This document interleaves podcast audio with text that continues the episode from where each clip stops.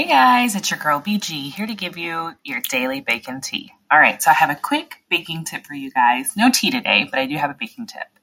So, when I was making my daughter's birthday cake, one of the things that I noticed is that I made a lot of icing. One, for it to cover my cake, it was just white.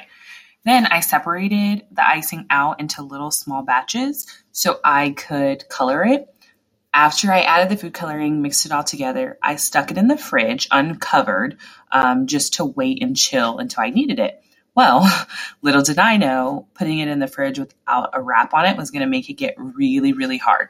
So when I took it back out to get it ready, noticed it was really hard. I had to add splashes of milk into it to make it loose again, eh, to be able to be added to a piping bag.